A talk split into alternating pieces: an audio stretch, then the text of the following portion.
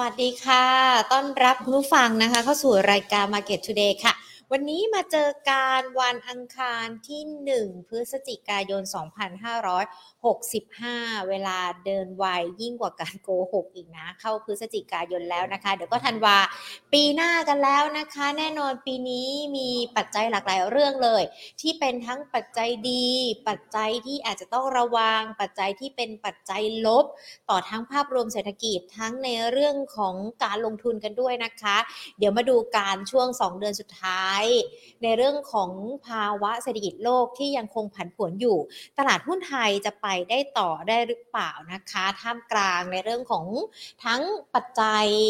ต่างชาตินะคะ ที่ยังคงรุมเร้าในเรื่องของการลงทุนด้วย เดี๋ยวมาไล่เรียนในประเด็นนี้กันนะคะ ก่อนที่จะไปพูดคุยกับนักวิเคราะห์รวมไปถึงไล่เรียงประเด็นต่างๆ ที่เกิดขึ้นนะคะ ขอบพระคุณผู้สนับสนุนรายการ Market Today กันก่อนนะคะ True 5G คบกับ True ดียิ่งกว่าค่ะ และจากทางด้านของธนาคารไทยพาณิชย์จำกัดมหาชนนะคะ ขอบพระคุณทั้งสองท่านเลยนะคะ ที่ให้การสนับสนุนรายการ Market Today อะมาดูกันดีกว่าตลาดหุ้นเป็นอย่างไรกันบ้างอย่างที่บอกไปนะว่า ตลาดหุ้นไทยก็ยังคงมีแรงกลับมายืนบวกกันได้นะคะ หรือว่าแม้แต่ยืนทะลุ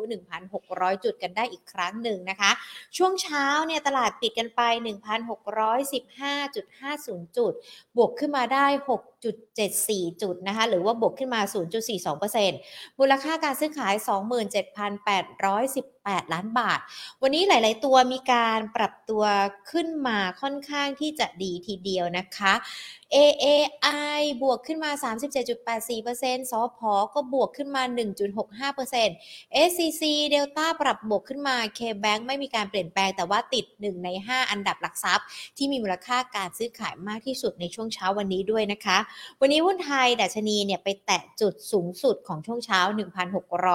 1,619.81 จุด คือยังไม่แตะ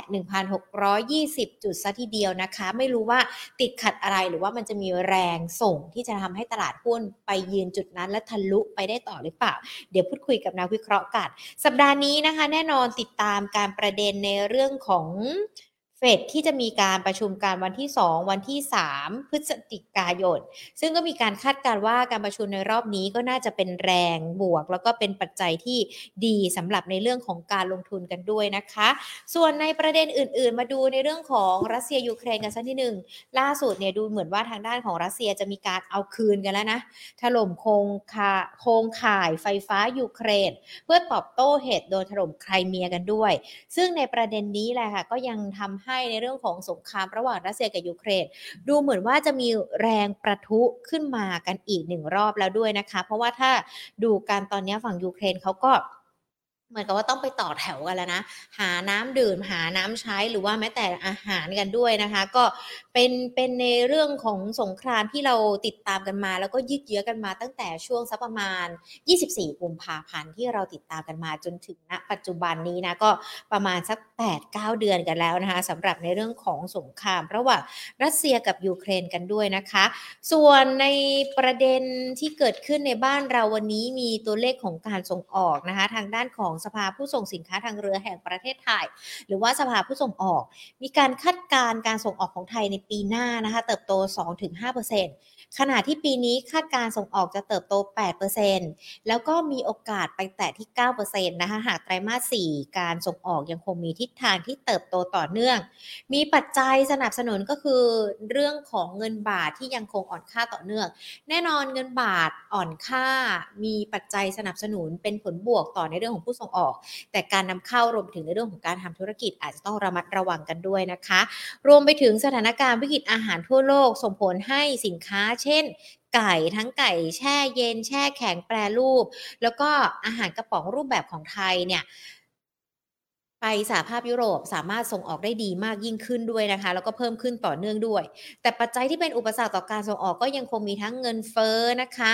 ตัวเลขของภาคการผลิตรวมไปถึงราคาพลังงานที่ยังคงทรงตัวอยู่ในระดับสูง ปัจจัยเสี่ยงดูมีหลายตัวเลยค่ะที่ทางด้านของสภาผู้ส่งสินค้าทางเรือเนี่ยมีการเปิดเผยมามีประมาณทัก5-6 ปัจจัย ที่ยังคงต้องติดตาม สวนกับปัจจัยบวกที่มีแค่ 2-3 ปัจจัยเท่านั้นนะคะ แต่ก็ยังคงเชื่อว่าในเรื่องของการส่งออออกนั้น จะยังคงปรับตัวได้ดี เพราะว่าถ้าดูกันแล้วเนี่ยมันมี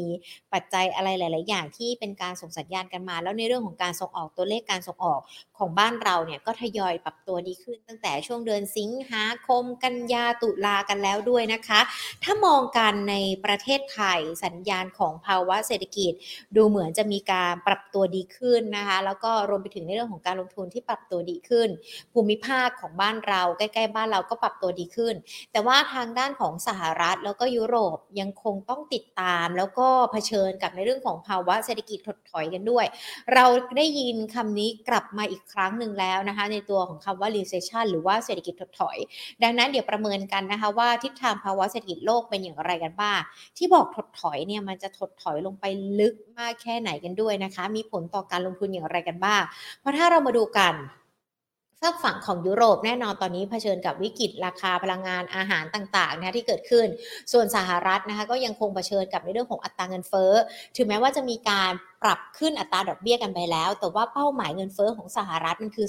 2%ปรับขึ้นอัตราดอกเบี้ยกันไปแล้ว แต่ว่าเป้าหมายเงินเฟ้อก็ดูเหมือนยังไม่ใกล้กันสักทีนะคะ ก็ระดับเงินเฟ้อของเขาก็ยังคงอยู่ในระดับสูงกันอยู่ ดังนั้นเองแล้วก็มาบวกกับในเรื่องของเศรษฐกิจที่อาจจะกำลังเผชิญกับภาวะการชะลอตัวกันด้วย ดังนั้นเองช่วงพฤศจิกายนที่จะมีการประชุมเฟดการรวมไปถึงธันวาคม อาจจะได้เห็นภาพเฟดชะลอการปรับขึ้นอัตราดอกเบี้ย แต่ก็ต้องดูกันด้วยนะคะว่าจะเป็นอย่างไรกันบ้างฝากฝั่งสหรัฐกับยุโรปเนี่ยถือว่า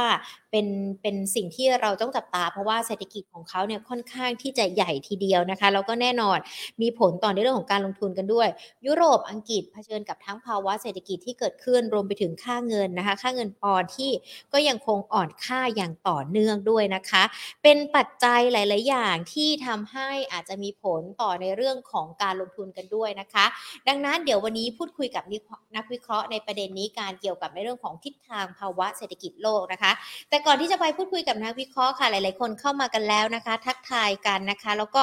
มาฟังอันนี้กันดีกว่าหญิงขอประชาสัมพันธ์นะคะ เกี่ยวกับเรื่องของกิจกรรมดี ๆ ที่เตรียมจะเกิดขึ้นในช่วงวันที่ 10 11 ถึง 13 พฤศจิกายนสำหรับการจัดงานมหกรรมการเงิน Money Expo นะคะ เราจะไปกันที่เชียงใหม่ แน่นอนใครอยู่ในพื้นที่เชียงใหม่หรือว่าภาคเหนือนะคะ แล้วก็ดู Market Today กันอยู่ เขียนมาบอกกันหน่อยดีกว่าว่าตอนนี้อากาศภาคเหนือเป็นยังไงกันบ้างแล้ว เหมือนที่กรมอุตุบอกไว้หรือเปล่าว่าเราเข้าสู่ฤดูหนาวกันแล้ว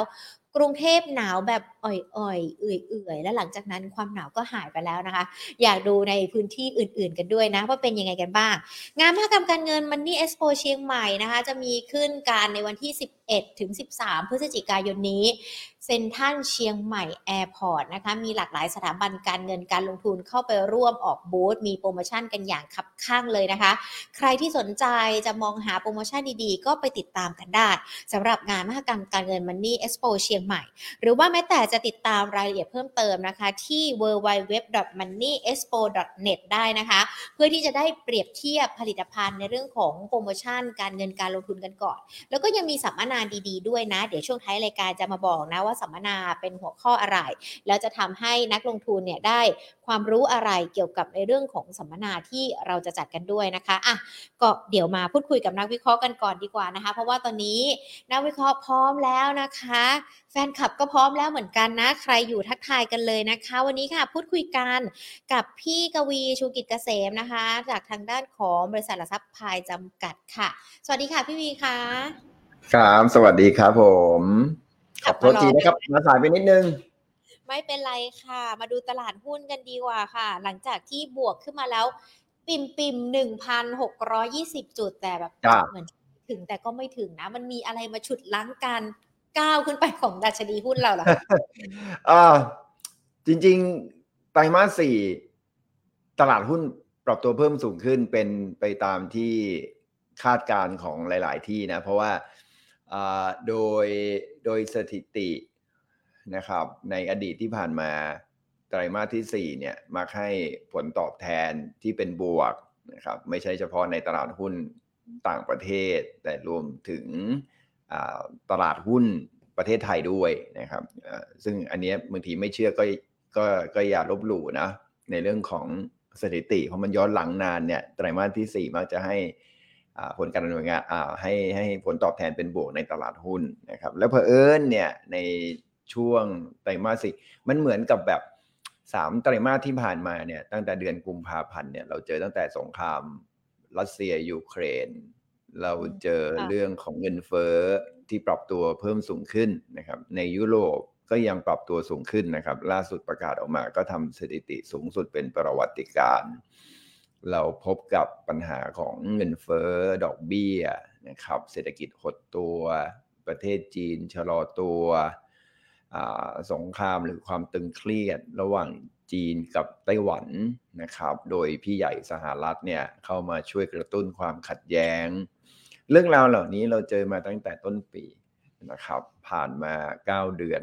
ตลาดหุ้นก็รับรู้ไปเยอะ นะครับ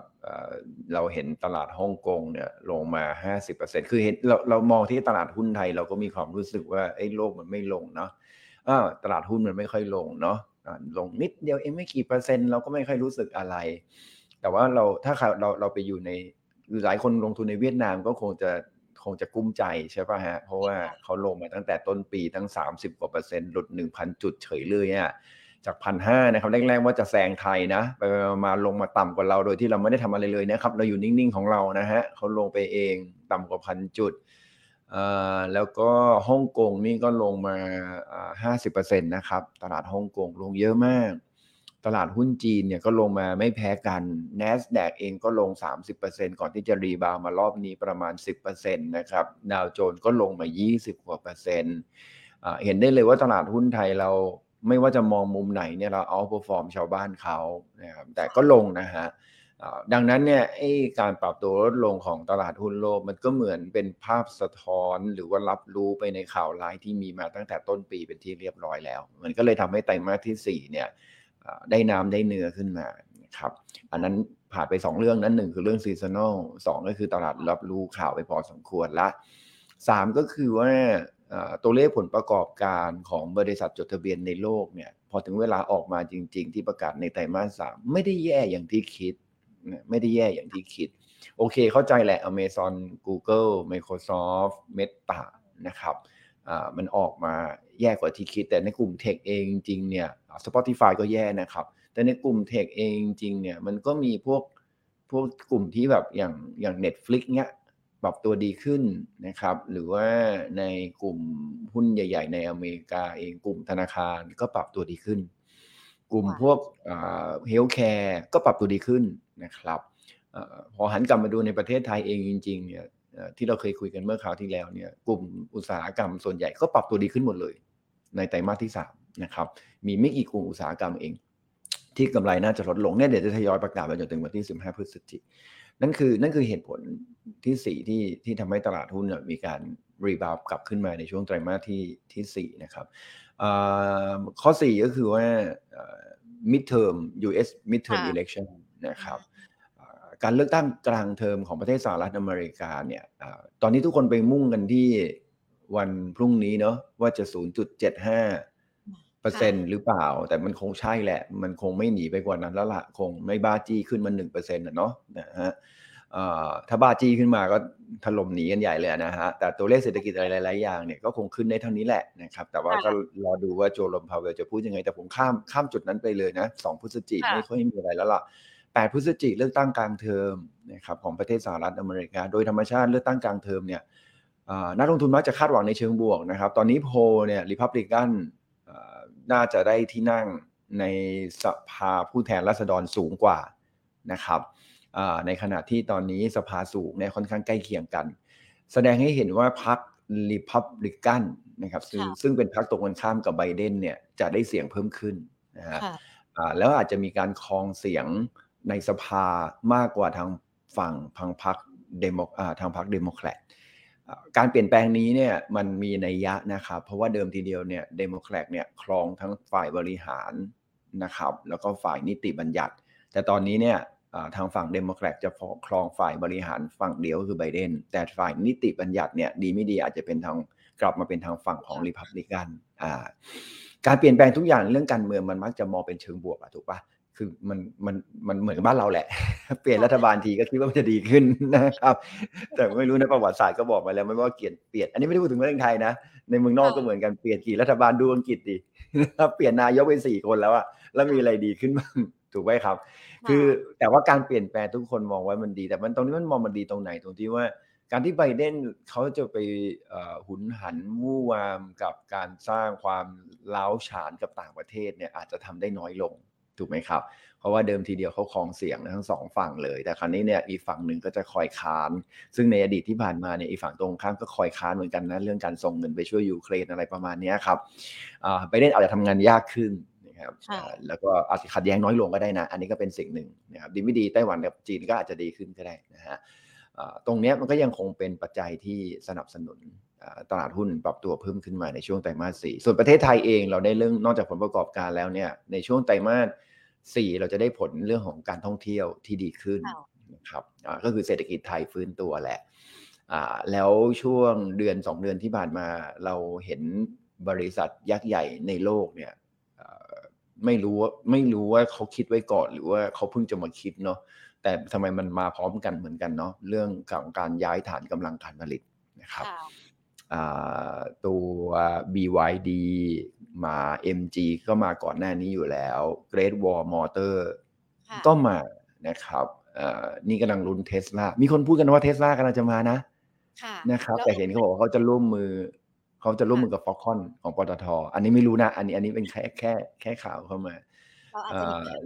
คักเนาะพี่วีที่คนไปต่อแถวซื้อรถกัน อ่าอันนั้นอันนั้น BYD ค่ะ อันนั้น BYD ขนาดยังไม่ได้มีโรงงานเลยเนาะนำเข้าเข้ามาแต่เขา limit แค่ห้าพันไอ้เราก็นึกว่าไปซื้อตั๋วคอนเสิร์ตโอ้เขาบอกว่าไปรอกันตั้งแบบแถวยาวเลยนะสำหรับตัว BYD ที่เป็นกระแสกันอยู่ในขณะนี้ เขาบอกว่าไปรอตั้งแต่ตีสี่อะครับก็บอกตีสี่ไม่ใช่คิวแรกด้วยไอ้มันตั๋วคอนเสิร์ตวันเนี้ยเนาะก็ล้านกว่าบาทนะคันหนึ่งไม่ใช่ถูกๆ ก็แสดงว่าคนไทยเราก็ยังมี มีมีศักยภาพในการซื้อแล้วตัวเลขธนาคารแห่งประเทศไทยล่าสุดเนี่ยตัวเลขตัวการขายหรือว่าตัวเลขตัวเศรษฐกิจในเรื่องของการยอดขายสินค้าสินค้าคงทนนะครับ คือบ้านกับกับรถยนต์เนี่ยยอดขายพุ่งกระฉูดเลยนะ ในเดือนกันยายนที่ผ่านมา ก็แสดงให้เห็นว่าทุกอย่างเนี่ยมันสะท้อนภาพที่ที่เป็นบวก บวกมากขึ้น เป็นบวกในเศรษฐกิจในประเทศนั่นคือเหตุผลที่ห้า นะครับจำได้ไหมหนึ่งสองสามสี่ห้าห้าก็กลับมาที่ประเทศไทย มันก็เลยทำให้ตลาดหุ้นเนี่ยมันมีการปรับตัวเพิ่มขึ้นในช่วงไตรมาสที่สี่นะครับถามว่าจะปรับตัวต่อไปได้ไหมก็ยังก็ยังเป็นไปได้ เพราะว่าผลประกอบการก็ยังประกาศจนถึงวันที่ 15 พฤศจิกายนนะครับ แล้วก็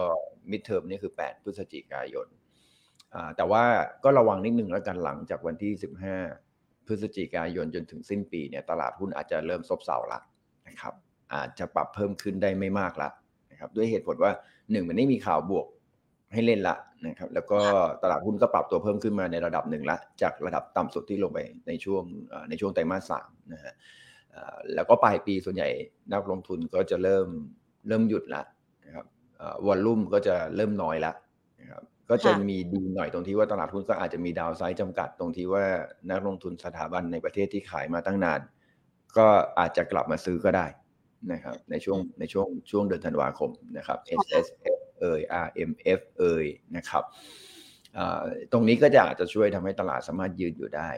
เพราะฉะนั้นจากนี้ไปเนี่ยผมคิดว่าถ้าเอาเฉพาะไตรมาสสี่นะครับมีคำถามว่าหุ้นไทยหรือจะหมูหรือจ่านะครับผมก็ไม่แน่ใจว่าแล้วไอ้หมูหรือจ่าหมูนี่ดีหรือจ่าดีอะหมูดีใช่หมูดีหมูดีใช่ไหมหมูหมูดีใช่ไหมอะงั้นงั้นงั้นก็ งั้นก็หมูแล้วกันอะไรเงี้ยงั้นจากนี้ไปเราไปเราเราเป็นไปได้ที่เราจะได้เห็นหุ้นขึ้นไปได้เกินกว่า 1,620 ที่บอกว่าปิ่มปิ่มอยู่ช่วงนี้นะครับ มันก็ยังมีเวลาอีกสองอาทิตย์เนาะที่ข่าวดียังรับอยู่อ่าแล้วก็ปลายปีเราก็อาจจะเห็นแบบภาพที่แอคทิวิตี้น้อยแต่เราเห็นกองทุนที่เข้ามาซื้อนะครับ แล้วก็เงินบาทแข็งด้วยนะครับช่วงนี้เราเห็นเป็นบาทแข็ง เราอาจจะเห็นขึ้นไปจนถึง 1,620 แต่ผมเชื่อว่าสิ้นปีนี้ตลาดหุ้นไม่น่าเกิน 1,650 ค่ะครับดังนั้นเนี่ยการขึ้นไปเหนือกว่า 1,620 นักลงทุนต้องเริ่มมีความระมัดระวังในแง่ของการเก็งกำไรละนะครับแล้วก็ถ้ามีหุ้น ถ้าเดือนที่แล้วเราเจอกันเนี่ย ผมแน่ใจว่าผมแนะนำให้ซื้อนะนะครับถ้าเดือนที่แล้วที่เราเจอกันแนะนำให้ซื้อ เพราะว่าเรามองว่าไตรมาสสี่เนี่ย เพราะผมมองมาเป็นเดือนแล้วล่ะแต่ก่อนไตรมาสสี่เนี่ยตั้งเดือนหนึ่งแล้วที่ผมมองว่าตลาดหุ้นไตรมาสสี่จะดีขึ้นนะครับ ถ้าใครมีในช่วงดัชนีตั้งแต่พันห้าร้อยห้าสิบขึ้นมาเนี่ยช่วง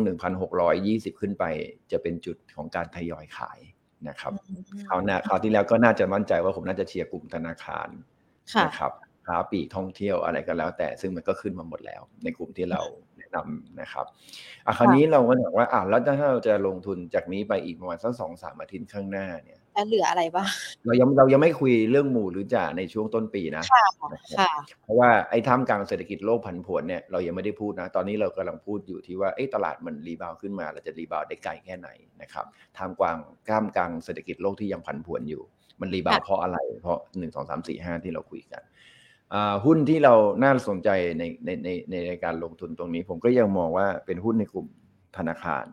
นะครับเพราะว่าหนึ่งคือธนาคารเนี่ยมี valuation ที่ค่อนข้างถูกเดี๋ยวเรามาคุยกันเรื่องของหุ้นที่มี valuation ถูกๆก่อนนะครับก็คือ PE ประมาณไม่เกิน 10 เท่า Price to book value ต่ำกว่า 1 เท่าหรือ 1 เท่ากว่าแล้วก็ dividend yield น่าจะอยู่ประมาณ 5%ขึ้นไป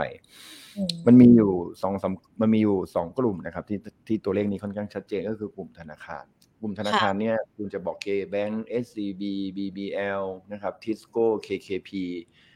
ทั้งหมดเลย อันนี้คือ 5 ตัวที่เราให้ซื้อนะครับ ทั้งหมด PE ไม่แพงนะครับ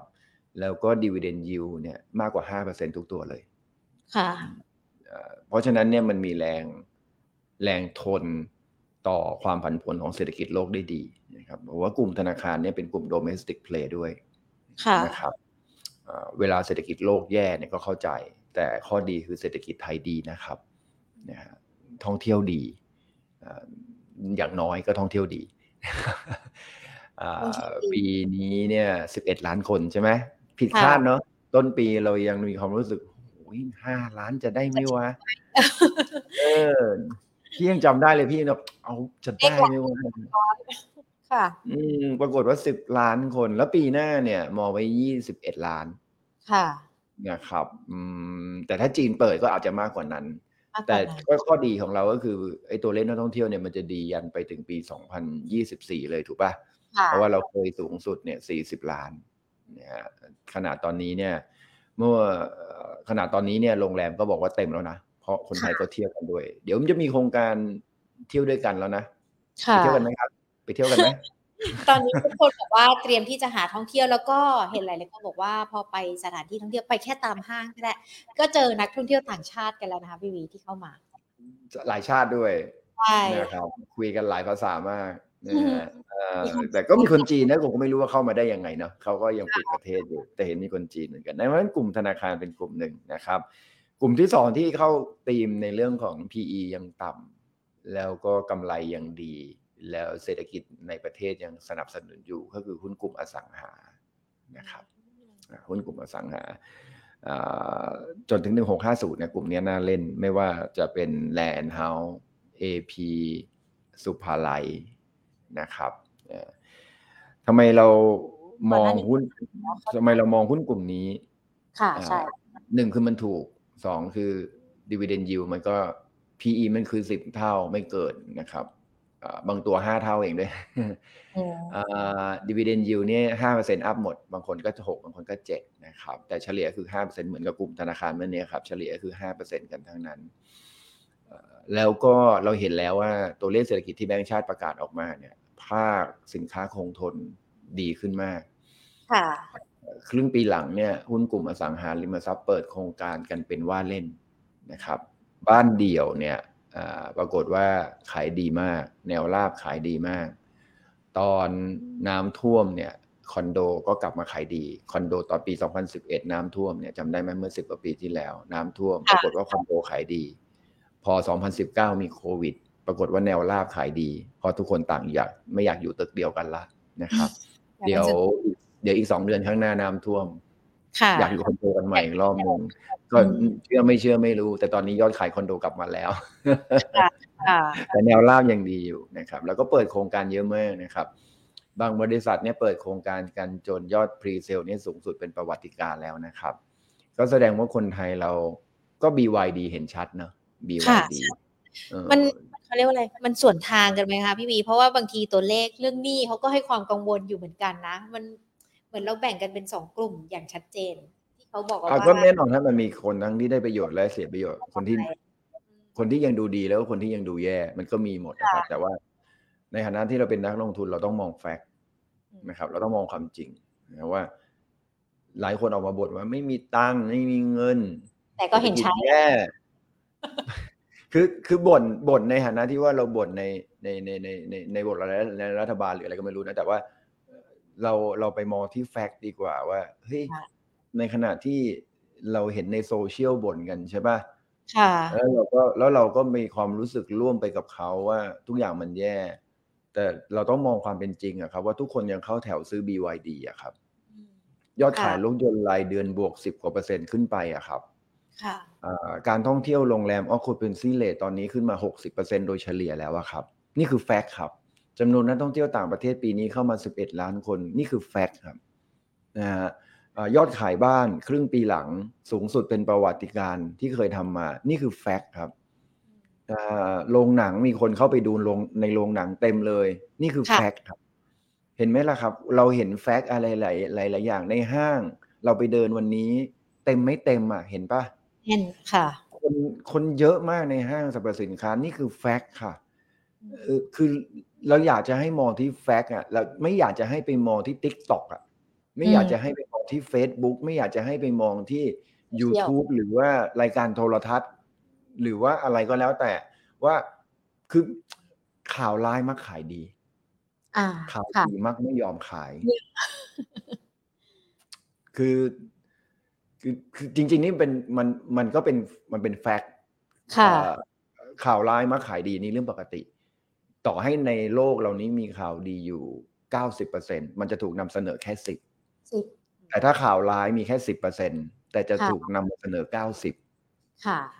มันมันเป็น always เป็นอย่างนั้น เพราะฉะนั้นถ้าเราเราไม่ลงไปที่ fact เอง ขุดลงไปที่ fact และเห็น fact จริง ๆ เราจะไม่รู้ว่า อ๋อ เศรษฐกิจไทยมันก็ไม่ได้แย่ แต่ถ้าเห็น fact จริง ๆ ก็ไม่เห็นนะว่ายุโรปเป็นยังไง อเมริกาเป็นยังไง แต่คนไปเที่ยวยุโรปเขาบอกของแพงโคตรค่ะๆอ่า แต่ถ้าไปเที่ยวญี่ปุ่นถูกนะ ถูกมากมากถูกมากๆนี่กำลังว่าจะอยากจะไปซื้อซื้อนาฬิกาที่ญี่ปุ่นเหมือนกันเขาบอกว่าทำนาฬิกามือสองแบรนด์เนมที่นั่นถูกมากนะครับค่ะเพราะว่าค่าเงินด้วยนะครับค่ะคือเนี่ยพอเรามองมองที่แฟกต์จริง ๆ เราจะรู้ว่าเฮ้ยมันก็ไม่ได้แย่เพราะฉะนั้น ถึงนั่นคือที่มาว่าทำไมผมถึงเลือกหุ้นกลุ่มอสังหาริมทรัพย์เพราะว่ายอดขายดีจริง ๆ แล้วมันก็ไปสะท้อนที่กลุ่มธนาคารเห็นไหมคุณบอกว่าแย่แย่แย่กลุ่มธนาคารผลประกอบการไตรมาสสามเป็นยังไงอะโต เห็นแล้วเอาอิจฉาป่ะค่ะเห็นแล้วแบบเฮ้ย เองรวมกันจะแสนล้านอยู่แท้แค่ไตรมาสเดียว ไม่เคยสูงขนาดนี้มาก่อนแล้วยังบอกว่าเอ้ยรัฐบาลช่วยเข้าไปดูหน่อยเดี๋ยวแบงก์อะอยากกินกำไรเยอะเกินไปหน่อย มันดูทำไมกำไรก็เยอะเกินนะช่วยช่วยลดมาช่วยประชาชนอะไรนิดนึงอะอันนี้คือสิ่งที่เราแนะนำนะครับ เดี๋ยวเราไล่กลุ่มอื่นๆนะฮะอ่า กลุ่มอีกครั้นี้ไม่ใช่ไม่ใช่ PE ต่ำแล้วนะ เพราะว่ามี PE ต่ำก็มีอยู่แค่สองกลุ่มนี้แหละนะครับกลุ่ก็มค่ะคือกลุ่มธนาคารกับกลุ่มอสังหาริมทรัพย์ คราวนี้เรามาดูกลุ่มที่เคยเทรด PE สูงสูงๆได้ประโยชน์จากเศรษฐกิจในประเทศ แต่ยังไม่ค่อยขึ้นบ้าง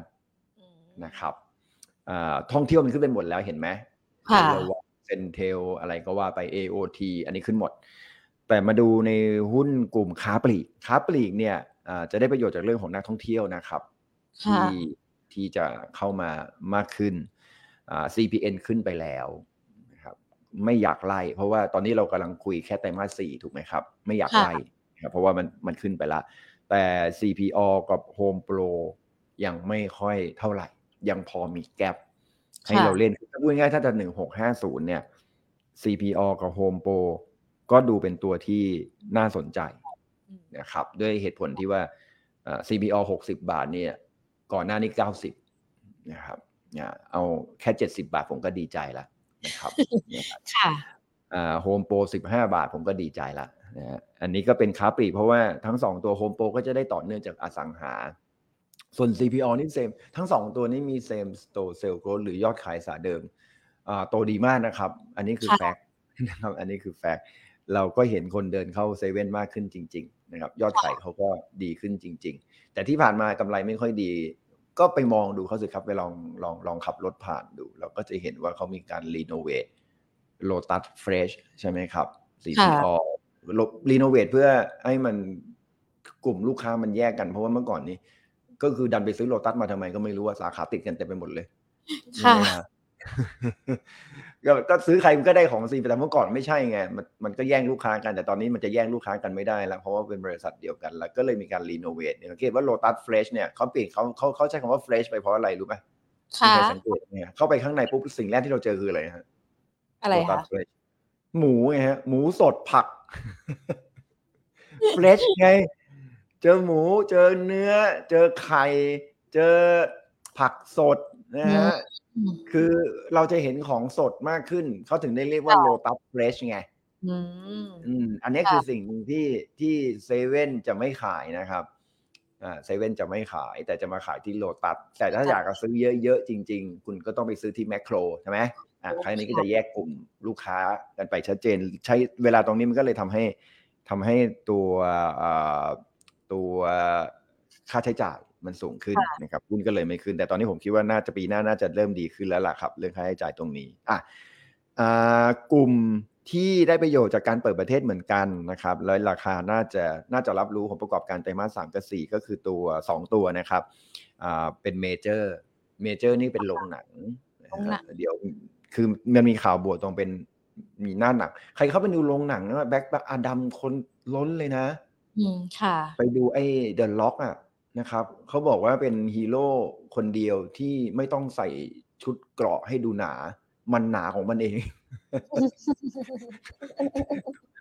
มันผิดมนุษย์อะตัวมันใหญ่มากเลย ถ้าผมไปค่ะยืนข้างๆเขานี่ผมคงกลายเป็นขี้เล็บเขาเนาะไม่ครับตัวมันใหญ่มาก เออฮะเอ่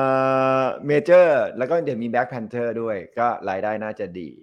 นะครับ เสียงตอบรับจาก นักวิจารณ์ก็เห็นเขาก็ว่ามันน่าจะโอเค มีความลับซ่อนอยู่เยอะนะครับอ่าแล้วก็มีอวตารภาคสองอันนั้นอลังการงานสร้างมากนะครับเกมเข้าใหม่เยอะมาก ใช่ใช่แล้วยังปีหน้าเนี่ย ปีหน้าผมบอกได้เลยนะครับ จะเยอะกว่านี้อีกเพราะว่าประเทศมันโลกเราเปิดประเทศมากขึ้นเนี่ยค่ะหนังหน้าหนังดีๆ จะออกมาเต็มไปหมดเลยในในปีหน้า มีแอนแมนด้วยนะครับค่ะแอนแมนสามอ่าแล้วโอ้โห มันมันมันมันก็จะมีเนี่ยไอ้ Guardian of the Galaxy อีกนะ แล้วหนัง DC นี่ก็จะออกมาไม่รู้กี่คาชาแซม มี Wonder Woman ด้วยนะ เห็นจะกำลังสร้างอยู่นะครับ ภาคสองภาคสามแล้วอ่าหนังฮีโร่ทั้งนั้นเลยนะครับ หนังฮีโร่ทั้งนั้นเลย แล้วก็มีหนังอะไรที่อีกเยอะเพราะฉะนั้นผมว่าหน้าหนังหนังไทยเราเดี๋ยวนี้ขายดีนะอะสังเกตดูให้ดีค่ะค่ะทีนี้ทางไทยทำออกมานี่คนดูเยอะมากนะครับมันนั้นเมเจอร์ แล้วอีกตัวหนึ่งก็คือได้ประโยชน์จากการเลือกตั้ง แล้วก็ป้ายโฆษณาอืม นะครับตอนนี้คนพอเศรษฐกิจเริ่มดีขึ้นเนี่ยป้ายโฆษณาก็ขายดีขึ้นนะครับเดี๋ยวนี้โฆษณาไม่ค่อยไปวิ่งไปที่โทรทัศน์ละจะวิ่งไปที่โรงหนัง จะวิ่งไปที่โรงหนัง เพราะว่ามันเข้าถึงจุดถึงง่ายจุดเข้าถึงง่ายคือ คือค่ะเปลี่ยนช่องไม่ได้ยังงก็ต้องดูใช่มันเปลี่ยนช่องไม่ได้ค่ะ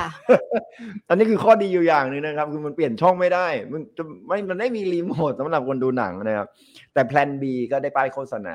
นะครับค่ะยิ่งเลือกตั้งเนี่ยอ่า ป้ายโฆษณายิ่งจะได้เยอะมากขึ้นอีกนะครับอะอันนี้ก็เป็นอีกกลุ่มหนึ่งนะครับ ที่เผอิญอีกหลายตัวที่เราไม่ได้พูดถึงที่มันดีๆขึ้นมาอย่างเหมือน MK ค่ะสุกี้เราก็เคยเชียร์ไปมันขึ้นไปแล้วเห็นไหมครับ CPN ขึ้นไปแล้ว AOT ขึ้นไปแล้ว Centel ขึ้นไปแล้ว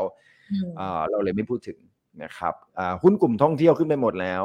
อ่าค่ะตัวหนึ่งที่ยังไม่ได้ขึ้นคือ Miner International นะครับอ่ามาโดนเรื่องยุโรปแต่ผมคิดว่าอ่า เรื่องยุโรปเดี๋ยวเดี๋ยวจะจะค่อยๆ ชัดเจนมากขึ้นเรื่อยๆว่าจริง ๆ แล้วมันกระทบกับธุรกิจท่องเที่ยวไม่เยอะมากนะครับอืมอ่าใครไปยุโรปจะรู้ว่าการท่องเที่ยว คือเมื่อวานนี้ตัวเลขเศรษฐกิจยุโรปออกมาไม่ดีนะครับ ต่ำกว่าคาด แล้วก็เงินเฟ้อสูงมาก แต่เชื่อไหมครับว่าเศรษฐกิจที่ไม่ดีเนี่ยมันมีอยู่อีกภาคอุตสาหกรรมหนึ่งที่ดี คือภาคอุตสาหกรรมท่องเที่ยวครับค่ะภาคอุตสาหกรรมท่องเที่ยวในยุโรปยังดีอยู่นะครับ ยังเป็นพระเอกอยู่โตด้วยนะครับ ไม่ได้ไม่ได้ไม่ได้หดตัวอ่า ในขณะที่อุตสาหกรรมอื่นหดตัว อันนี้เป็นสิ่งที่เราเห็นชัดเจนนะครับว่าการท่องเที่ยวเนี่ยมันก็คือการท่องเที่ยวครับ มันไม่ตายค่ะพวกเราเนี่ยเอ่อเวลาอยู่โควิดมันอึดอัด พอหลังจากโควิด เนี่ย ให้เที่ยวอะไรก็เที่ยว เที่ยวหน้าปากซอยก็เที่ยวอะค่ะใช่ปะไม่ได้ไป ขอให้ได้เดินไปเซเว่นหน้าปากซอยก็ดีใจแล้วอะตอนนั้นบอกห้ามออกจากบ้านเลยอะพอออกไปหน้าปากซอยแค่เซเว่นก็ดีใจแล้วอะดีคือผมเชื่อว่ามนุษย์มันมียีนเป็นดีเอ็นเอเรื่องนี้แหละครับ มันแล้วในค่ะยุโรปเองก็การท่องเที่ยวไม่ได้แย่ขนาดนั้นเดี๋ยวมีบอลโลกด้วยนะคะเดี๋ยวมีบอลโลกด้วยแล้วก็อ่าเข้าสู่ฤดูการท่องเที่ยวนะฮะอ่าอันนี้ก็เป็นจุดหนึ่งที่ผมเชื่อว่าตัว minor international ที่ราคาไม่ค่อยขึ้นเนี่ย ก็ยังคงน่าสนใจอยู่นะครับ อันนี้ขึ้นนี่เรากำลังพูดถึงไตรมาสสี่นะไตรมาสสี่นะครับ เรายังไม่ได้พูดถึงปีหน้านะอ่าแล้วก็หุ้นกลุ่มอื่นๆนะครับ ก็จะมีหุ้น BM นะครับ BEM นะอันนี้ก็จะได้ประโยชน์จากเรื่องของอตัวรถไฟฟ้าที่เปิดเมืองคนมากขึ้นนะครับ อันนี้คือตัวหลักๆ ที่เราคิดว่าถ้าเราจะลงทุนในช่วงนี้จาก 1,620นะตัวเลขปัจจุบันนะครับจะขึ้นไปที่ 1,650 จุดเนี่ยแล้วเป็นตัวที่เรายังคิดว่าน่าจะมีแกลบพอให้ลงทุนได้ ก็ลองดูเป็นตัวตัวดูนะครับ หลายคนอาจจะชอบบางหุ้น บางตัวคนอาจจะไม่ชอบบางหุ้นนะครับเออนอกจาก CPO แล้วผมมองที่แมคโครด้วยนะ ได้ใช่ไหมคะได้ได้คือแมคโครเนี่ยกำไรไตรมาสสามจะดีมากค่ะครับ อาจจะอาจจะอาจจะคลายความกังวลกันไปนะครับ ว่า เอ้ย ตอนนี้เขาไม่ซื้อเมโทรแล้วนี่เนาะนะครับเอ่อแล้วก็ไตรมาสสามกำไรดี ความกังวลตรงนี้น่าจะหมด แล้วก็อาจจะทำให้หุ้นเนี่ยอาจจะพอขยับได้บ้างนะครับ อันนี้คือตัวหลักๆนะครับอ่าอีกอีกตัวหนึ่งคือ ADVANC ค่ะนะครับ ADVANC เนี่ยราคายังไม่แพงนะครับร้อยเก้าสิบกว่า แต่มันขึ้นมาระดับหนึ่งแล้วนะครับ แต่ผมคิดว่าเออสองร้อยยังพอมี gap อยู่บ้างนะครับก่อนสิ้นปี ด้วยเหตุผลว่า แจ๊ดอีฟเนี่ยไม่เป็นไรหรอกได้ได้ก็ดีไม่ได้ก็ไม่เป็นไรนะครับ แต่ดีแท็กกับทรูรวมกัน ผมคิดว่าอุตสาหกรรมมันดูมันดูดีขึ้นนะครับ ภาพรวมนะครับพูดถึงภาพรวมของอุตสาหกรรมมันดูดีขึ้น การลงทุนอาจจะการแย่งกันลงทุนก็อาจจะน้อยลงนะครับ แล้วก็ปีหน้าเราก็อาจจะเห็นอะไรที่ดีขึ้นในกลุ่มนี้ แล้วก็ปันผลนะครับปันผลหุ้นกลุ่มนี้ดีสี่เปอร์เซ็นต์สี่เปอร์เซ็นกว่านะครับ อะ อันนี้คือตัวทั้งหมดนะครับ แต่ครั้นี้เรามาคุยก่อน หมู่หรือจ่านี่เราคุยกันว่า หมู่นี่ดีโอ เค เราก็มองว่าไตรมาสสี่เนี่ยมันมีโอกาสที่จะเห็นหนึ่งหกห้าศูนย์แต่ก็ให้ระมัดระวัง คราวนี้มาถึงจ่าบ้างจ่าเฉยนะฮะจริงๆว่าไปพี่พี่วีบอกว่าไตรมาสสี่มีลงทุนได้เนี่ยหลายตัวเหมือนกันนะ เดี๋ยวคุณผู้ชมลองฟังย้อนหลังดูเนาะว่ามีตัวไหนกันบ้างที่เข้าไปแนะนำกันได้ ก่อนที่เราจะข้ามสเต็ปกันต่อไป ใช่ครับจริงๆมีอีกกลุ่มหนึ่งซึ่งเดี๋ยวผมไว้ให้ซื้อปีหน้านะครับ คราวนี้มาดูกันว่าอะหุ้นทั้งหมดที่เราพูดตรงนี้เนี่ยคำถามคือว่าเราสามารถที่จะซื้อได้ไหมในช่วงที่ตลาดหุ้นจะมีการปรับฐานปีหน้าค่ะคราวนี้เรามาดูก่อนว่าไอ้ตัวตลาดปรับฐานปีหน้ามันจะเกิดขึ้นจากอะไรนะครับอันเรื่องอันหนึ่งก่อนคือหนึ่งคือหุ้นขึ้นมาเยอะละนะครับ ในช่วงไตรมาสสี่นะครับ ดังนั้นการรับรู้ ข่าวบวก หรือความกังวลเรื่องข่าวลบเนี่ยนะครับ มันจะเริ่มมีพิษภัยมากขึ้นนะครับ เช่นการผ่อนคลายเนี่ยที่เคยผ่อนคลายมันก็จะไม่ผ่อนคลายแล้วนะ ตอนหุ้นแพงการข่าวร้ายเดิมๆที่เคยมีผลกระทบที่ที่ผ่อนคลายไปก็อาจจะเริ่มกลับมามีพิษสงเหมือนเดิมละนะครับปีหน้าเนี่ย เราพอราคาหุ้นขึ้นมาคนก็จะกลับมาพูดเรื่องเดิมๆอีก นะครับ โดยเฉพาะเรื่องการขึ้นดอกเบี้ยของธนาคารกลางสหรัฐ และที่น่ากลัวคือการขึ้นดอกเบี้ยของธนาคารกลางยุโรปนะครับ ปีหน้าเราอาจจะได้เห็นยุโรปแย่กว่านี้นะครับวันนี้เราเห็นว่าเออเฟดอาจจะไม่ขึ้นดอกเบี้ยอาจจะไม่ขึ้นดอกเบี้ยค่างเงินดอลลาร์เลยอ่อนพอค่างเงินดอลลาร์อ่อนปุ๊บเนี่ยหุ้นเลยขึ้นนะอันนี้เป็นปัจจัยที่ทำให้ไตรมาสสี่หุ้นขึ้น แต่พอถึงปีหน้าปุ๊บเนี่ยค่างเงินดอลลาร์อาจจะกลับมาแข็งใหม่ทำไมล่ะ หนึ่งคือดอกเบี้ยอเมริกาขึ้นสองก็คือถ้าค่างเงินดอลลาร์มันจะต้องเอาไปถูกเปรียบเทียบเป็นตะก้าเงิน แล้วตะกร้าเงินในนั้นเนี่ยมันจะมียุโรป มีเยนและหยวนนะครับ ยูโรเยนหยวนย.ยักษ์หมดเลยนะครับนะครับง่ายเออ มันยอก็คือตะกร้าหลัก ๆ คืออันนี้ไทยเรามีนิดเดียว นะครับในดอลลาร์ index เนี่ยเขาก็ต้องเปรียบเทียบกับสกุลเงินหลักๆ เราก็รู้อยู่แล้วว่ายุโรปเศรษฐกิจปีหน้าหดตัวเงินเฟ้อสูงขนาดนี้ยังไงก็อ่อนเงินปอนด์เอามีเงินปอนด์อีกอันหนึ่งเงินปอนด์ก็ต้องอ่อนปอนด์สเตอร์ลิงนะครับยังไงก็ต้องยูโรก็ต้องอ่อนญี่ปุ่น สู้มาไม่รู้กี่รอบแล้วนะครับไหวยังสู้ไหวไหมพี่แทรกแซงค่าเงินจนเหนื่อย นี่ผมบอกแล้วถ้าคุณจะแทรกแซงค่าเงินทำไมเอาอุลตร้าแมนมายิงดีกว่ากับก็อดซิลล่าออกมา ไปถล่มอเมริกาหน่อยนะครับปรากฏว่าสู้ในตลาดเงินยังไงก็สู้ไม่ได้นะครับ ซื้อบงซื้อบอลจริง ๆ ไม่ใช่แค่ ญี่ปุ่นที่สู้ไม่ได้ อังกฤษก็สู้ไม่ได้ ยกเลิกเลยเห็นปะค่ะ ยกรัฐมนตรีลิสทรัสลาออกเลยอะครับค่ะภายใน15วัน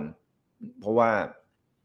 ไม่รัไหวฐสแล้วภาไม่ผ่านกฎหมายให้เอางี้ดีกว่า ก็คือพูดง่ายๆคือคุณต้องรับผิดชอบอะเมื่อไหรคุณเสนอกฎหมายเข้าไปแล้วคุณไม่เขาไม่เอาอะคุณก็ต้องลาออกอะอันนี้ก็เป็นสปิริตนะครับเหมือนบ้านเราอะถ้างบประมาณไม่ผ่านก็ต้องลาออกทั้งคณะนะครับ อันนี้เป็นค่ะสปิริต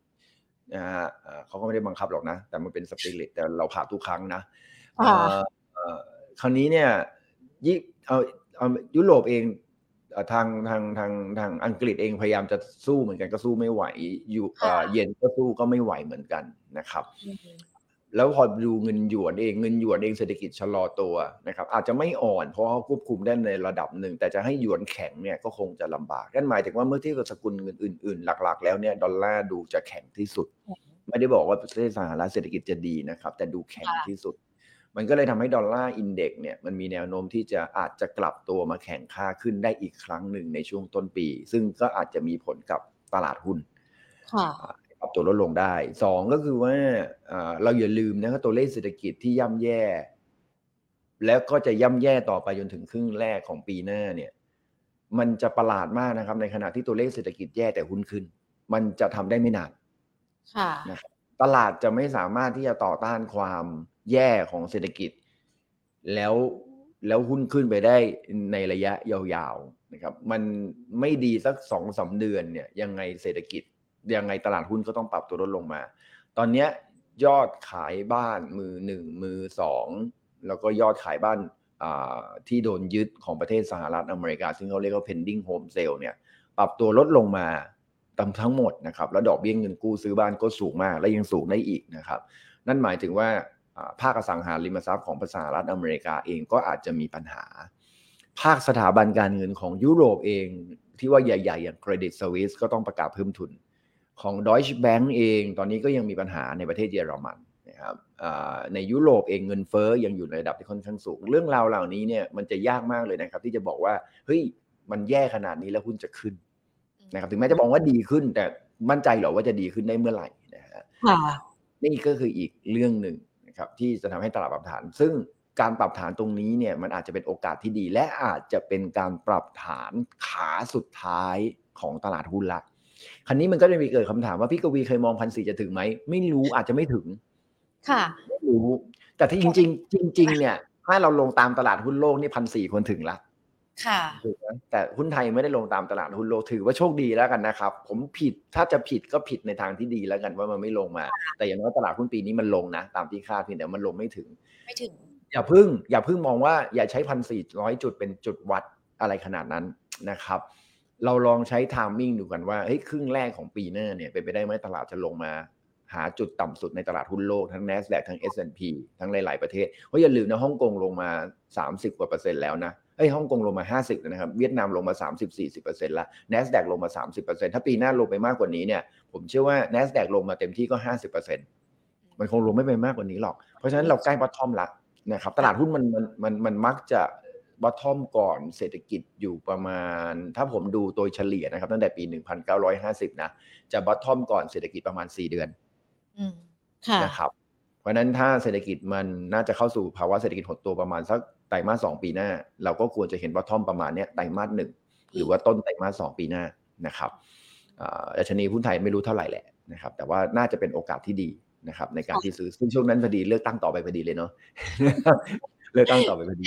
ดีเนาะอ่าก็รอดูโอกาสคราวนี้หุ้นไอ้เดิมๆที่ผมพูดเมื่อกี้นี้เนี่ย เราพูดบอกว่าโอเค คุณเก็งกำไร พอขึ้นมา 1,650 คุณขาย แต่อันนั้นเป็นระยะสั้น แต่พอแต่ถ้าลงมาในปีหน้าหุ้นเดิมๆที่ผมพูดเนี่ย มันก็ยังเป็นกลุ่มที่ ที่น่าซื้ออยู่ดีนะครับ คือปรับฐานลงมาก็น่าซื้อแต่คราวนี้เนี่ยมันก็จะมีหุ้นตัวอื่นที่มันมันมันมันขึ้นอยู่แล้วมันน่าสนใจเหมือนกัน แต่มันขึ้นไปแล้ว อย่างค่ะเช่นอะถ้าเราคุยผมไม่ได้พูดเรื่องเซนเทลกับ AOT เห็นไหมทั้งที่จริงๆเซนเทลกับ OAT อะมันดี แต่เซนเทลมันห้าสิบกว่าบาท และ AOT มันจะแปดสิบอย่างเงี้ยอ่าซึ่งเราก็อาจจะอาศัยจังหวะในการที่จะปรับฐานลงมาอย่างเงี้ยครับ ช่วงปรับฐานลงมาเนี่ย เราก็ซื้อเซนเทลนะครับเนี่ย ตรงแนวรับสีม่วงกันแหละนะฮะอะอาจจะเป็นจุดที่แบบเราอาจจะเข้าไปซื้อหุ้นพวกนี้นี่ได้ที่เป็นหุ้นดี หรือ AOT ที่เป็นหุ้นดีๆนะครับ ส่วนหุ้นที่น่าซื้อปีหน้าเลยอย่างเงี้ยที่มันราคามันถูกอยู่แล้ว อย่างช่วงอย่างช่วงเมกะนะครับเมกะเนี่ยก็ก็ถูกอยู่แล้ว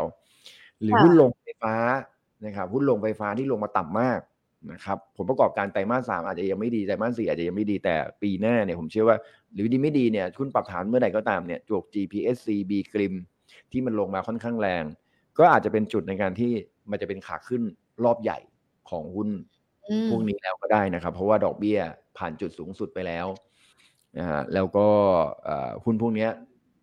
ได้ได้ผลลบจาก เจอผลลบจากเรื่องราคาก๊าซธรรมชาติที่สูงขึ้นนะครับเศรษฐกิจปีหน้าแย่ลงราคาก๊าซธรรมชาติลดลงก็อาจจะเป็นประโยชน์ เลยเลยหน้าหนาวไปเนี่ยราคาก๊าซลดลงถูกไหมครับ พอลดลงปุ๊บเนี่ย GPSC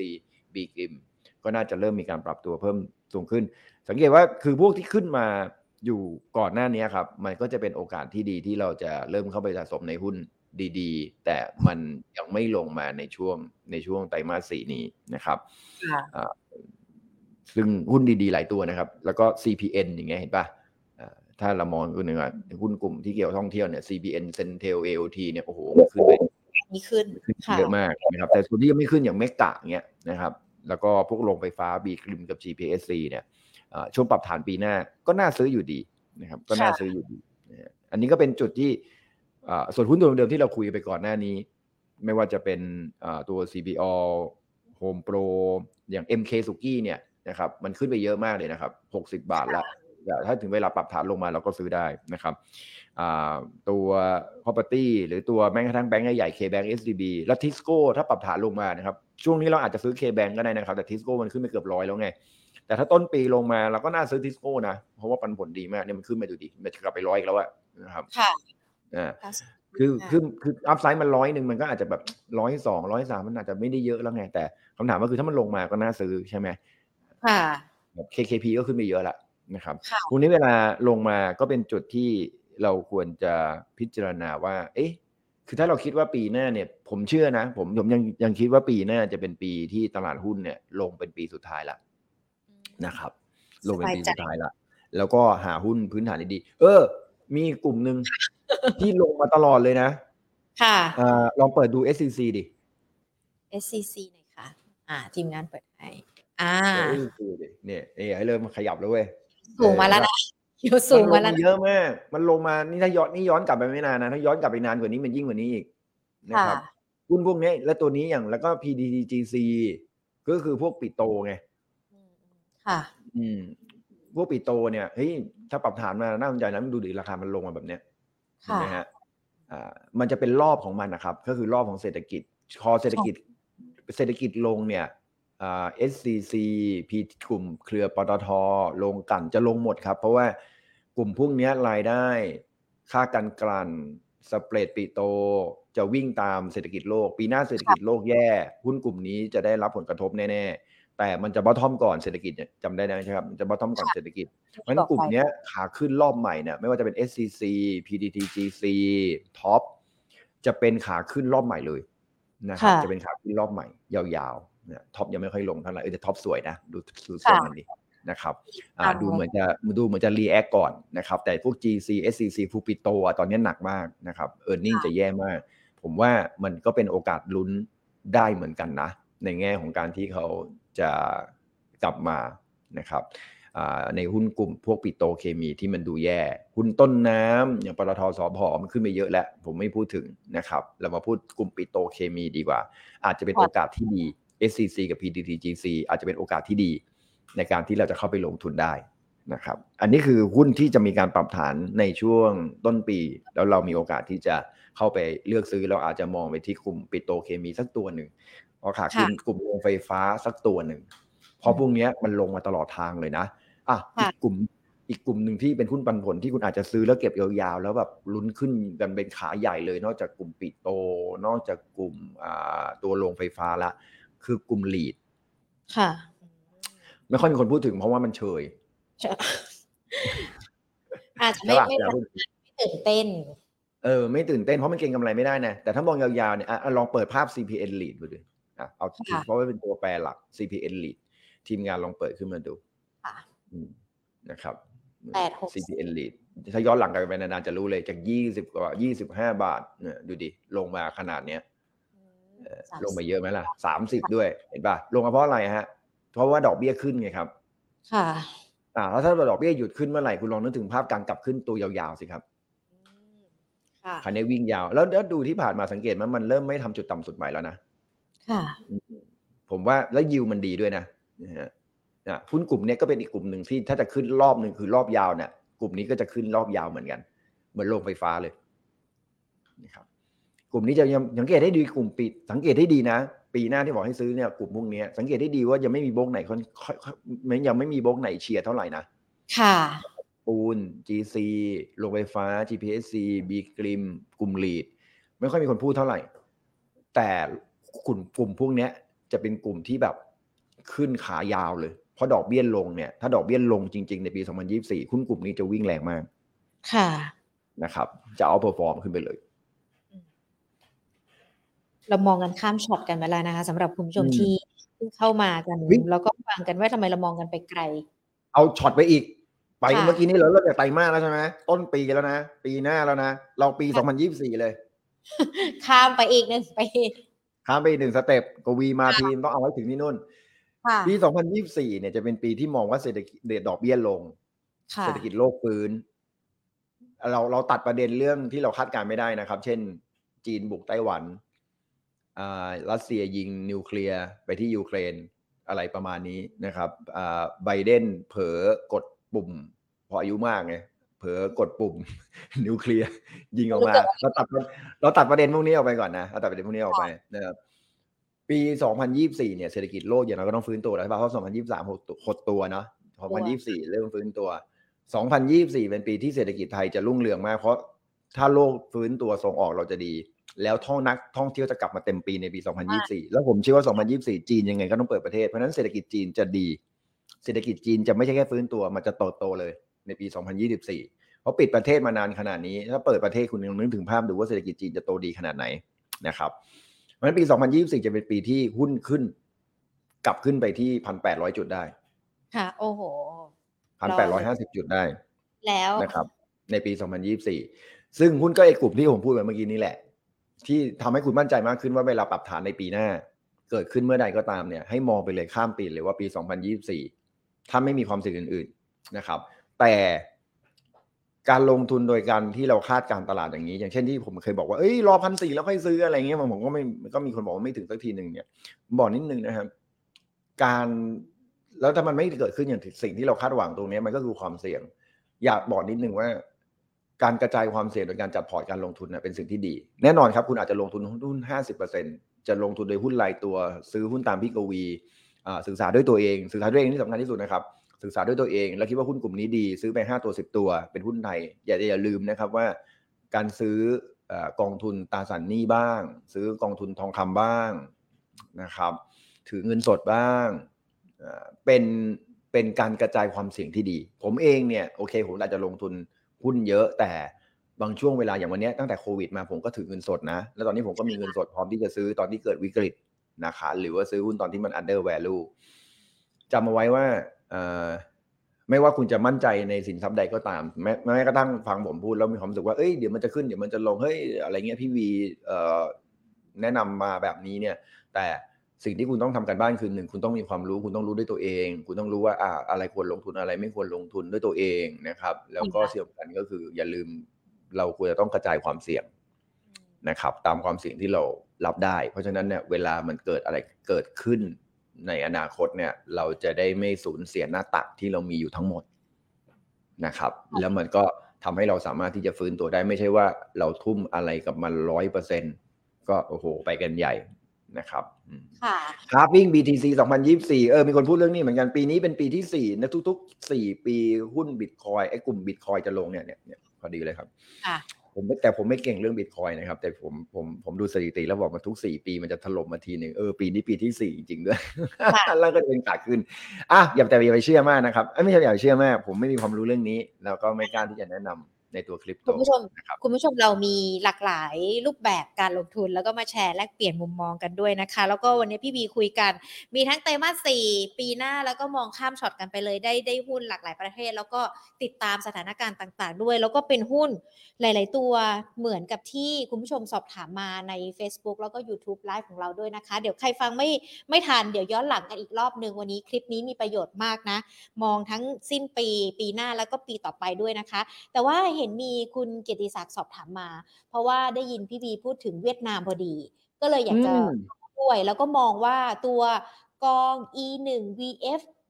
n 3 0 0 1ตอนนี้เริ่มเก็บสะสมหรือว่าถือลงทุนได้หรือยังคือ ถ้าอยากจะมองไปที่เวียดนาม E หนึ่ง VF VN สามพันหนึ่งนี่มันคือใช่ ETF ป่ะฮะ น่าจะ ETF ที่มันอยู่ในตลาดหุ้นไทย ถูกไหมอ๋อใช่อ่าที่ค่ะอยู่ในตลาดหุ้นไทย เอออ่า เอาอย่างนี้ผมไม่เก่งเรื่องเวียดนาม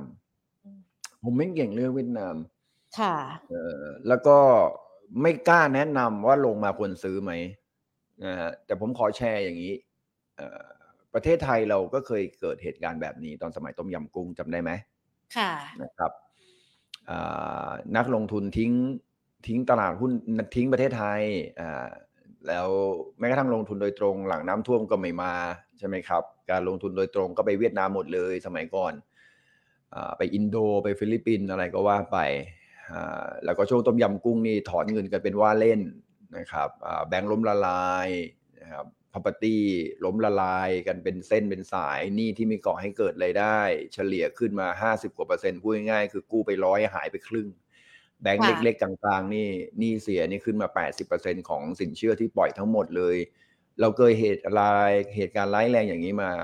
นะครับหรือแม้กระทั่งในอเมริกาก็เคยเกิด Great Depression ตอนปี 1930 หุ้นลงมา 10 ปีนะครับจนถึงปี 1940 แล้วก็มาเกิด Oil Shock อีกที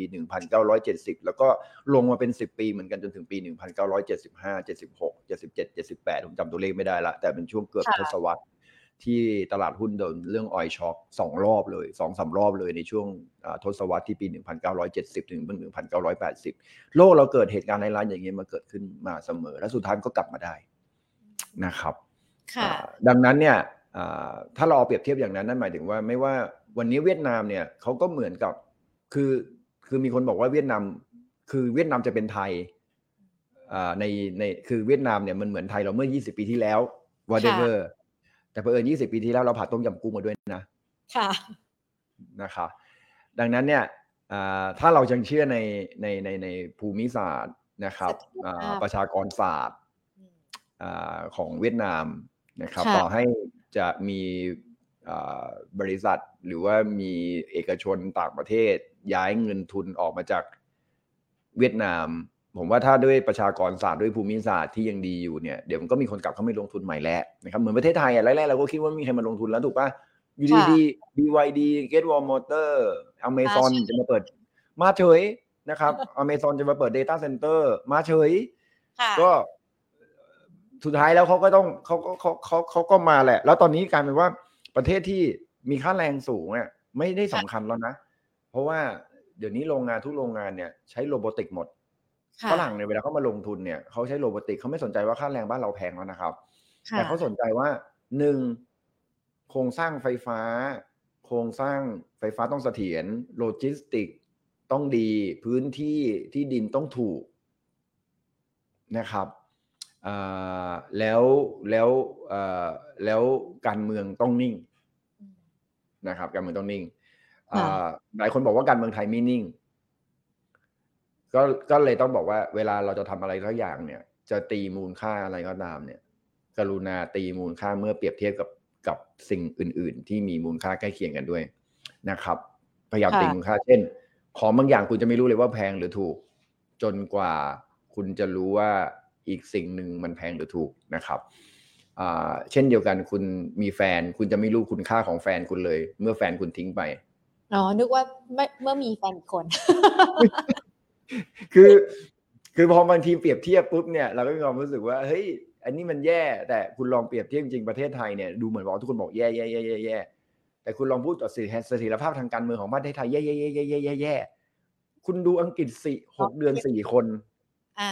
ค่ะ คุณดูการเมืองในอิตาลีแม้กระทั่งตอนนี้การเมืองในอเมริกาก็ดูวุ่นวายอ่า ช่ไหมแล้วคุณดูการเมืองในจีนถึงแม้จะดูนิ่งๆ แต่คุณมาห้าปีทีหนึ่งก็โอ้โหแตกตื่นกันทีหนึ่งเห็นป่ะ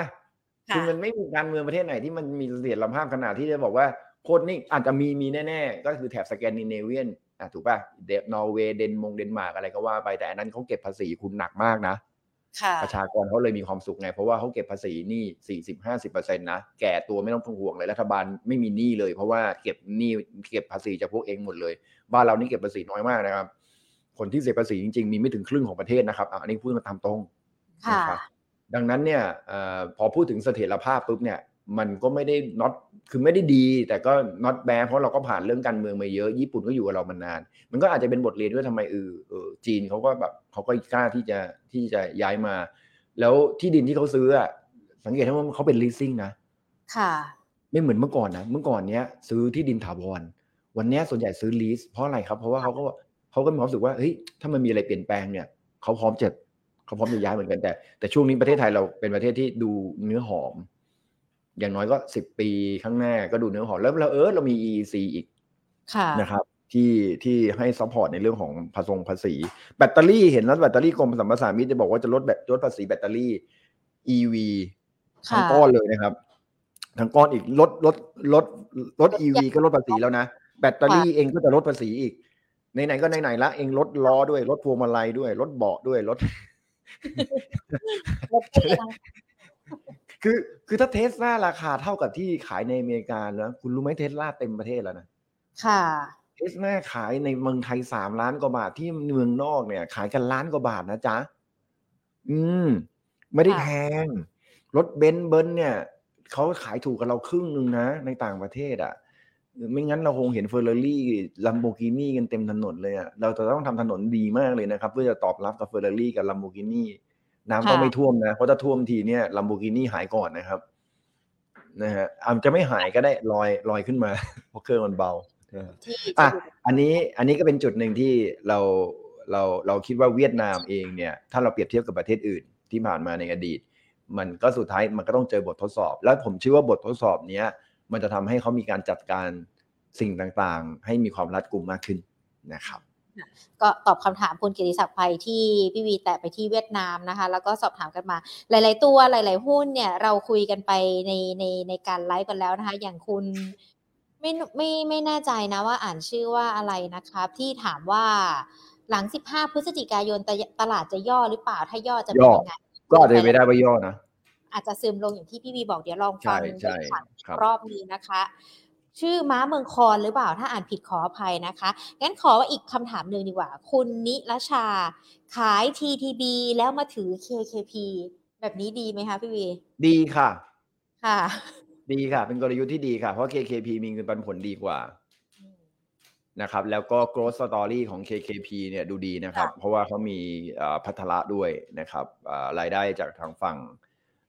โบรกเกอร์ทางพวก IPO พวกอะไรพวกนี้ แล้วก็เดี๋ยวหลังเนี่ย KKP วิ่งไปทางเวลได้ค่อนข้างดี ปล่อยสินเชื่อรายใหญ่สินเชื่อบ้านก็เข้าไปเล่นแล้วนะครับนะครับ ซึ่งผมเชื่อว่า KKP มีตลาดให้เข้าลงไปไปเล่นได้ในหลาย ๆ ในหลาย ๆ ตลาดนะครับ แล้วเขาก็มีศักยภาพมากพอที่จะโตไปได้นะครับ ส่วน TTB เนี่ยมันใหญ่ไปมันใหญ่ไปตรงนี้มันไม่ใช่ใหญ่เพราะใหญ่นะครับ มันใหญ่เพราะรวม มันรวมแล้ววุ่นวายค่ะนะครับ เนี่ยธนาชาติมารวมกับ TMB แล้วก่อนหน้านี้ธนาชาติรวมกับอะไรอะจับรู้ปะสคริปต์มึงนู่นนี่อะไรก็ไม่รู้ TMB ก็เคยรวมกับไททานุโอ้ยงง มันมีเรื่องราวที่ซับซ้อน เยอะซับซ้อนมากถ้าใครศึกษาประวัติศาสตร์ TTB เนี่ยไม่รู้เปลี่ยนมากี่ชื่อแล้วและอนาคตนี่จะเปลี่ยนอีกไหมเนี่ยฮะไม่แน่ใจอีกหรือเปล่า เออแต่ KKB ได้บันผลดีกว่านะคะ อะคุณนิรชาก็ฟังคำแนะนำจากพี่วีด้วยนะคะท่านอื่นๆก็จะเป็นคำถามที่เราคุยกัน คุณพีรพงศ์บอกว่าเมื่อสักครู่นี้เปิดติ๊กต็อกมีภาพสนามบินสุวรรณภูมิ นักท่องเที่ยวต่างชาติแน่นเอียดเลย น่าจะมาจากที่เราคุยกันว่า มันน่าจะมองความก็รีบรีบจองโรงแรมหน่อย ค่ะใครจะไปเที่ยวไหนนะคะ ก็ต้องลองด้วยนะ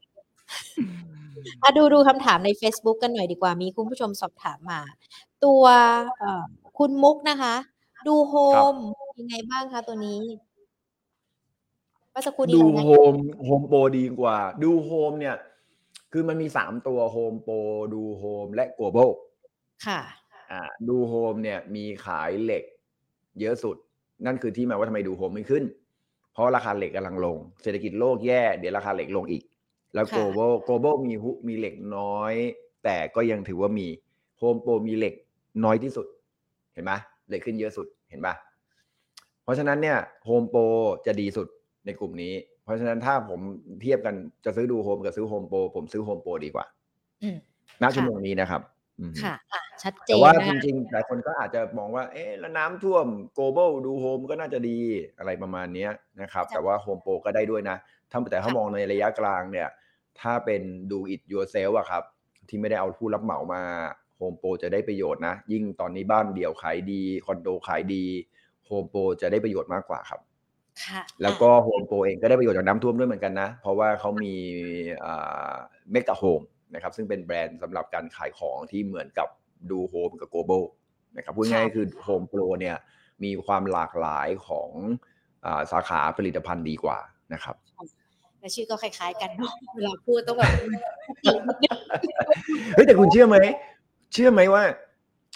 เราเราเรามองว่าโฮมโปรดูโฮมเออเอาโฮมโปรดีกว่าดูโฮมกับ global มาอีกคนละโมเดลโฮมโปรเนี่ยค่ะเป็นเป็นห้างขายวัสดุก่อสร้างที่ เอ๊ะมันจะอยู่ได้ไหมในในในโมเดลนี้ ผมอยากผมถ่ายรูปไปด้วยนะ ผมไปเที่ยวแคนาดาอเมริกา แล้วผมถ่าย Home Depot มา ไม่มีคนเดินเลยครับ ขนาดไปเสาร์อาทิตย์นะ ไม่มีคนเดินผมก็ถ่ายรูปมาไม่ไม่มีคนเลยมีแต่พนักงาน แต่ Home Depot ผลประกอบการดีมาก ค่ะ คือ คือห้างพวกนี้ไม่จำเป็นต้องการคนเยอะ แต่คนที่ปรึกษาในนั้นเยอะมากนะพนักงานเต็มไปหมดเลยเขาพร้อมที่จะปรึกษาคุณเพราะว่ามันเป็นเรื่องที่ต้องดูแลปั๊มน้ำมันปั๊มม่ใช่ปั๊มปั๊มน้ำต้องใช้ขนาดเท่าไหร่ท่อต้องยังไงจะใช้กาวตัวไหน ปูอะไรรั้วต้องทำรุ่นไหน ไม้ไหนทนสีอันไหนดีสีอันไหนทาไม้ทานอกอาคารภายในอาคารกระบงกระเบื้องจอดรถได้ไหมจอดรถไม่ได้คือมันต้องมีที่ปรึกษาในงานที่จะดูแต่ว่า คนที่ค่ะเข้าไปในห้างพวกนี้เนี่ยในร้านพวกนี้ส่วนใหญ่คือต้องการของเลย มีใครวะแม่งไปช้อปปิ้งท่อแล้วอีกหนึ่งช้อปปิ้งอีกสองเออช้อปปิ้งตู้เย็นช้อปปิ้งแบบ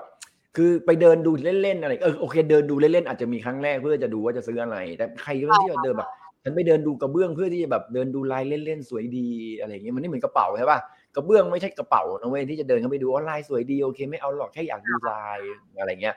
คนเข้าไปส่วนใหญ่จะซื้อ มันก็เลยจะไม่จำเป็นต้องมีคนเยอะ นั่นคือนั่นคือโมเดลของตัว Home Depotว่าค่ะทำไมที่อเมริกา Home Depot ถึงอยู่ได้ในอเมริกาในแคนาดาในทางฝั่งตะวันตกอะครับ Home Depot ถึงอยู่ได้อืมค่ะอาจจะเป็นอันหนึ่งที่อาจจะให้เรียนรู้ว่าเออโฮมโปรเป็นโมเดลที่สุดท้ายแล้วเอจิ้งโซซ i ตี้ก็พออยู่ได้นะครับอืมค่ะอะใครที่ฟังที่มีแล้วก็อยู่จะเข้ามาไม่ทันนะคะ แล้วก็วันนี้เราก็เวลามีอยู่จำกัดด้วย อยากจะติดตามช่องทางจากพี่วีมีที่ไหนบ้างคะอ่า มีสองที่นะครับ ก็นี่ข้างหลังนี้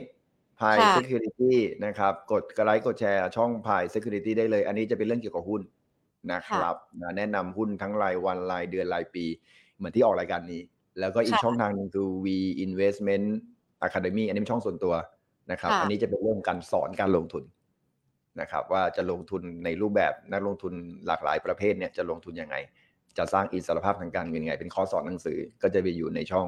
ส่วนตัว YouTube V Investment Academy ก็ไปกดไลค์กดแชร์ กดกระดิ่งได้ในอีกช่องทางหนึ่ง เพราะฉะนั้นติดตามผมถ้าคุณมีสองช่องนี้เนี่ย คุณจะเจอค่ะผมทุกวันแล้วก็อย่าเบื่อแล้วกัน แล้วก็ติดตามเดย์ด้วยติดตามได้อ่าอย่าลืมกดไลค์กดแชร์การเงิน Money and Banking ด้วยนะครับ เป็นกำลังใจให้อ่า ค่ะวันนี้ขอบพระคุณพี่วีนะคะ พูดคุยกันครบถ้วนเลยเชื่อว่านักลงทุนน่าจะได้ความรู้นะ ทั้งในเรื่องของตัวหุ้นแล้วก็สถานการณ์ต่าง ๆ ที่ติดตามครับกันด้วยฟังแล้วมีกำลังใจสำหรับการลงทุนเพิ่มขึ้นเยอะเลยนะคะ ขอบคพรัระคุณผพี่มวีมากๆขอบคุณครับ สวัสดีครับ โอ้โห คุณผู้ชมที่เข้ามาทีหลังหรือว่าฟังไม่ทันตั้งแต่ตอนต้นวันนี้ต้องย้ำอีกรอบ ฟังย้อนหลังกันเลยนะ อยากจะให้ฟังย้อนหลังกันจริง ๆ Facebook YouTube Money and Banking Channel มองการไตรมาส 4 ปีหน้าแล้วก็ปีต่อไป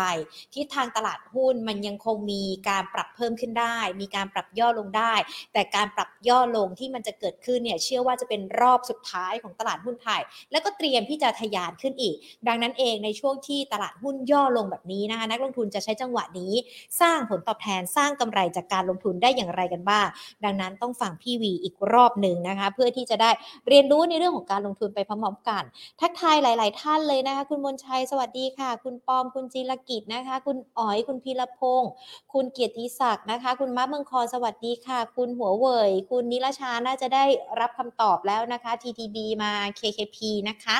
คุณ CRYN คุณสุรพงศ์ คุณนิรมนต์สวัสดีค่ะ คุณ